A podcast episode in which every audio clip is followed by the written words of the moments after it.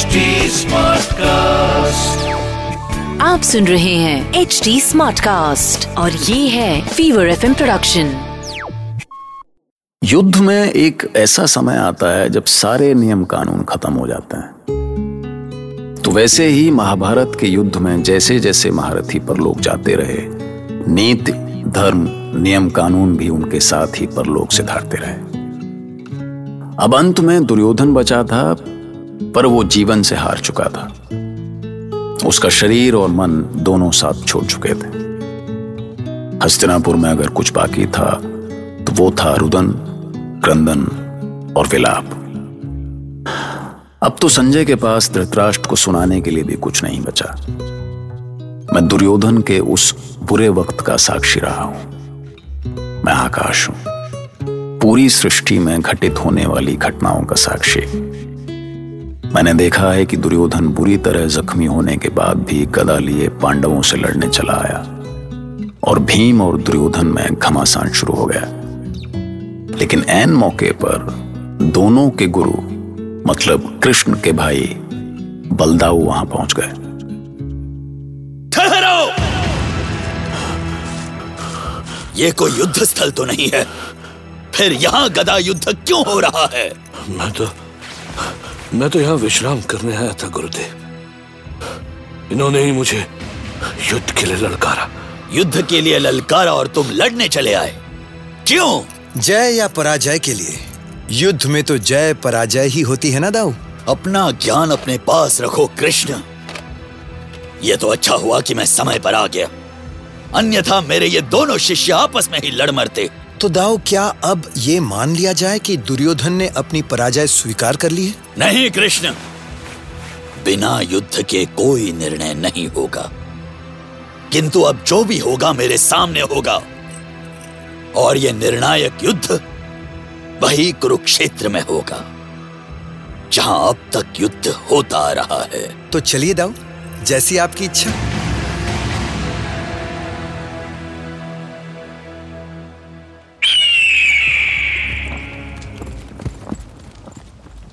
तो तुम युद्ध के लिए तैयार हो दुर्योधन?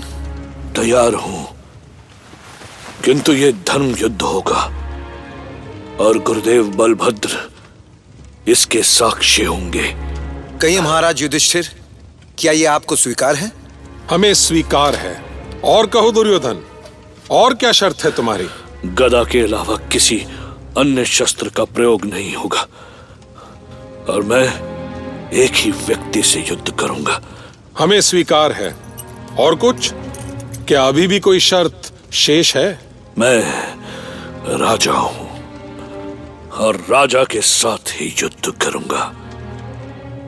युधिष्ठिर स्वयं मुझसे लड़ने के लिए सामने आए। राजा तो वही होता है दुर्योधन जो राजाओं का सामना करे और उनका वध करके सिंहासन पर अधिकारी बने। इस युद्ध में तो भीम ने ही सबसे अधिक राजाओं का वध किया है। इस प्रकार भीम भी राजा हैं और वो लड़ने के लिए तैयार हैं। यह अनुचित है कृष्ण। दुर्योधन को यह स्वीकार नहीं है। क्यों दाऊ? भीम मगध में जरासंध से लेकर कुरुक्षेत्र तक राजाओं से लड़ते रहे और अपने भुज बल से सबको परास्त करते रहे। दुर्योधन के सारे भाइयों को भीम ने ही मारा है। और सिर्फ़ इतना ही नहीं उन्होंने भरी सभा में दुर्योधन से लड़ने की प्रतिज्ञा भी की है। तो भी क्या ये दुर्योधन से लड़ने के अधिकारी नहीं है? या फिर दुर्योधन भीम से भयभीत है? नहीं नहीं। मुझे मुझे किसी से भय नहीं। यदि भीम पहले अपनी मृत्यु को बुलाना चाहता है तो यही सही। तो ठीक है। युद्ध आरंभ हो।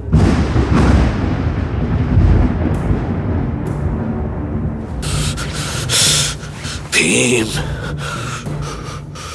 भीम तूने मेरे कितने भाइयों का वध किया है। तुझे तो तुझे तो मैं कभी क्षमा नहीं करूँगा। और और ये स्वप्न देखना भूल जाके तू मुझे परास्त कर सकेगा। प्रलाप छोड़ दुर्योधन और युद्ध कर मुझसे।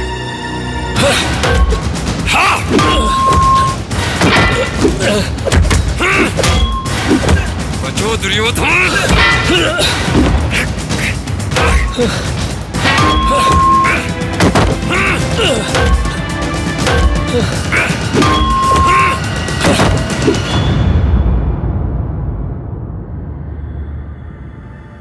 विकट घड़ी है, महाराज। भीम और दुर्योधन में निर्णायक युद्ध हो रहा है। यदि आप आगे सुन सकें तो मैं बताऊँ, या दुर्योधन तो अभी जीवित है ना, संजय? मेरी साँसें तो उसी के लिए अटकी है। अन्यथा अन्यथा शेष ही क्या है? बताओ बताओ मुझे क्या हो रहा है? भीम और दुर्योधन का घमासान चल रहा है। ईश्वर। कोई किसी से कम नहीं है। एक दूसरे के प्रयासों से दोनों घायल हो चुके हैं।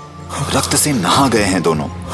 अचानक दुर्योधन ने पैतरा बदला, वो थोड़ा पीछे हटे और हवा में उछलकर भीम पर भीषण प्रहार कर दिया है।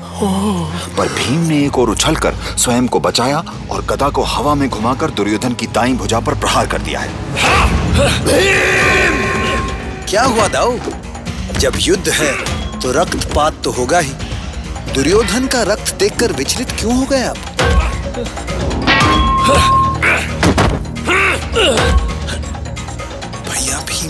क्यों नहीं तोड़ते इसकी? क्या हो गया इन्हें? अपनी प्रतिज्ञा तो नहीं भूल गए? वो भूल कैसे सकते हैं वासुदेव? चिंता ना करें। मैं जंघा ठोककर संकेत करता हूँ। ओ मंझले भैया!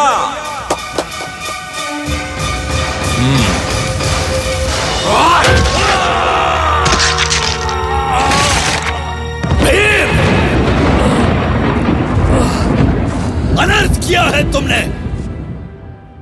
दुर्योधन की जंगा पर प्रहार करके गदा युद्ध का नियम तोड़ा है तुमने। क्या गदा युद्ध के नियम भी भूल गए तुम? नहीं गुरुदेव। मैं कुछ भी नहीं भूला। तो नाभि के नीचे क्यों प्रहार किया? क्रोध ना करे दाऊ। भीमसेन ने जुए के समय दुर्योधन की जंघा तोड़ने का प्रण किया था। भीम ने केवल अपना प्रण पूरा किया है। प्रण पूर्ति में कैसा नियम? ये सारी आग तुमने ही लगाई है कृष्ण। सारे नियम धर्म तुमने ही बनाए और बिगाड़े हैं। असह्य है ये। मैं ये दृश्य एक क्षण भी नहीं देख सकता। करो जो जी में आए करो। मैं जा रहा हूँ। नीच दुर्योधन अब ले। भोग अपने पापों का फल। नहीं भीम रुक जाओ। जब उसे परास कर ही दिया है तो अब शब्द मत बोलो उसे। वो है तो हमारा भाई। ही क्रोध मत करना भाई दुर्योधन। तुम्हारे एक हट के कारण सब कुछ मिट गया। अब क्या राज्य और क्या सिंहासन? तुमने मिट्टी कर दिया सब। सब मिट्टी मिट्टी कर दिया तुमने। दुर्योधन चलो हम तुम्हें तुम्हारे शिविर में छोड़ देते हैं। नहीं नहीं नहीं, मत छू मुझे। मरने तो ऐसे ऐसे ही तड़प तड़प के मरने दो। यही नियति है मेरी। इस युद्ध का आवाहन मैंने नहीं किया था। इसलिए इसका परिणाम भी मैं ही भुगतूँगा गुरुदेव, मैं हा- हार गया। मुझे क्षमा करना गुरुदेव। मैं मैं आपके शिष्य कहलाने के योग्य नहीं रहा गुरुदेव। युधिष्ठिर सुनो सुनो पंचाली से कहना हो हो सके तो मुझे क्षमा कर दे मैंने मैंने कभी उसे बुरी बुरी दृष्टि से नहीं देखा मैं तो बस पांडवों को अपमानित करना चाहता था ईश्वर ईश्वर, ऐसा क्यों क्यों बना दिया तुमने मुझे? क्यों क्यों क्यों इतनी ईर्षा इतनी घृणा घृणा, इतना विष क्यों क्यों?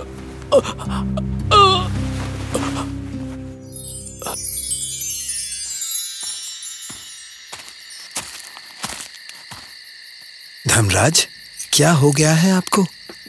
अब किस लिए विलाप कर रहे हैं? आप तो विजयी हुए भैया। सब कुछ लुटाकर ये कैसी विजय है वासुदेव? कैसी विजय है ये? तो आप कैसी विजय चाहते थे? अब आपको क्या कहूँ? ये कोई उपलब्धि नहीं है माधव। सगे संबंधी गुरु कुल श्रेष्ठ सबको खोकर हमने हमने कौन सी निधि पाली? क्या आपने महाराज धृतराष्ट्र और माता गांधारी के बारे में भी कभी सोचा है, वासुदेव? क्या शेष रहा उनके पास? कुछ नहीं। मैं कैसे समझाऊँगा उन्हें कि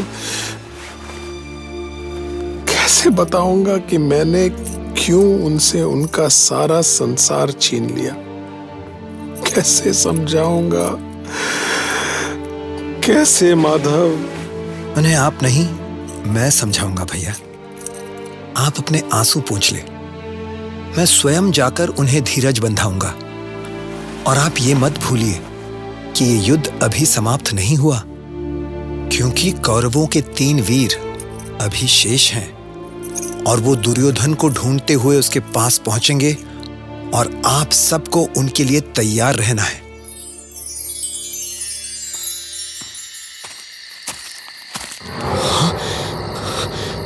मित्र दुर्योधन आपकी ये दशा? सब भाग्य का दो, दो, दोष है मित्र अश्वत्थामा मेरे सारे योद्धा मारे गए। और ना विजय मिली ना संतोष ना ही न्याय। पांडवों को उनकी नीचता का फल भोगना होगा दुर्योधन। धर्म के नाम पर अधर्म किया है उन्होंने। पिताश्री, पितामह या कर्ण सबको सबको अधर्म से मारा उन्होंने। इसका प्रतिशोध अवश्य लूँगा मैं। सर्वनाश कर दूँगा उनका। एक एक का वध करूँगा मित्र, और ऐसा तुम्हारे जीवित रहते ही होगा। यदि यदि ये अभी भी संभव है तो जाओ जाओ मित्र। तुम्हारी प्रतीक्षा में मेरे प्राण अटके रहेंगे। गुरुपुत्र तुम ब्राह्मण हो महान योद्धा हो। जाओ जाओ तुम्हारा संकल्प पूरा करो जाओ। विजय भवा।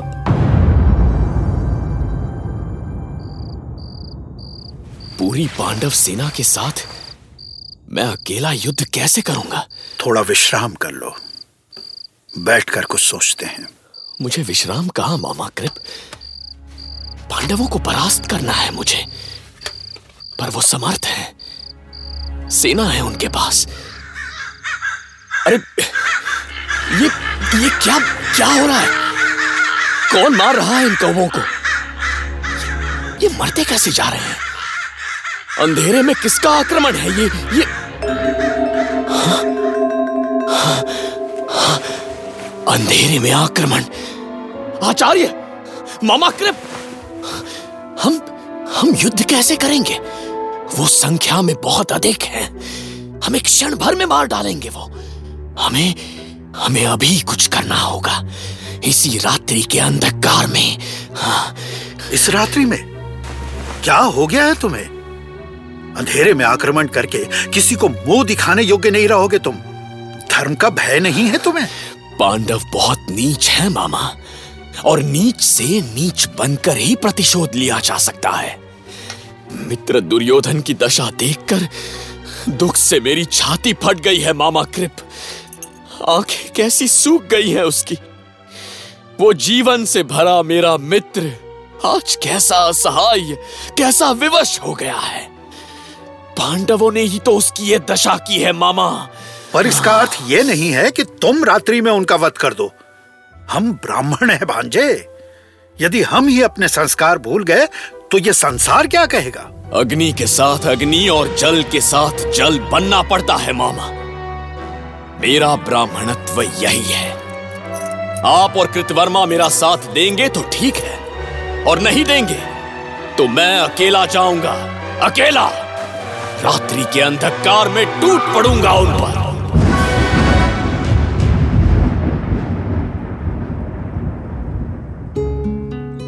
मामा भांजे को नहीं रोक सका और कृतवर्मा भी अश्वत्थामा की भावनाओं में बह गए। और तीनों रात के अंधेरे को चीरते हुए दबे पाँव निकल पड़े। पांडव शिविर सन्नाटे में डूबा था।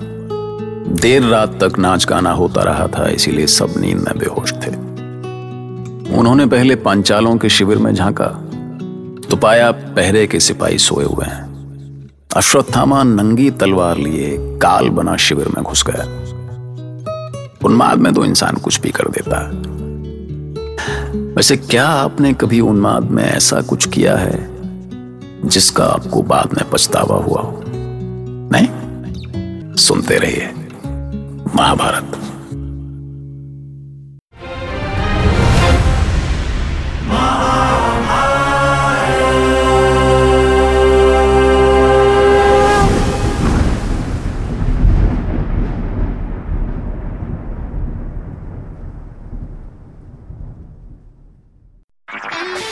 आप सुन रहे हैं एच डी स्मार्ट कास्ट और ये था fever FM production H smart cast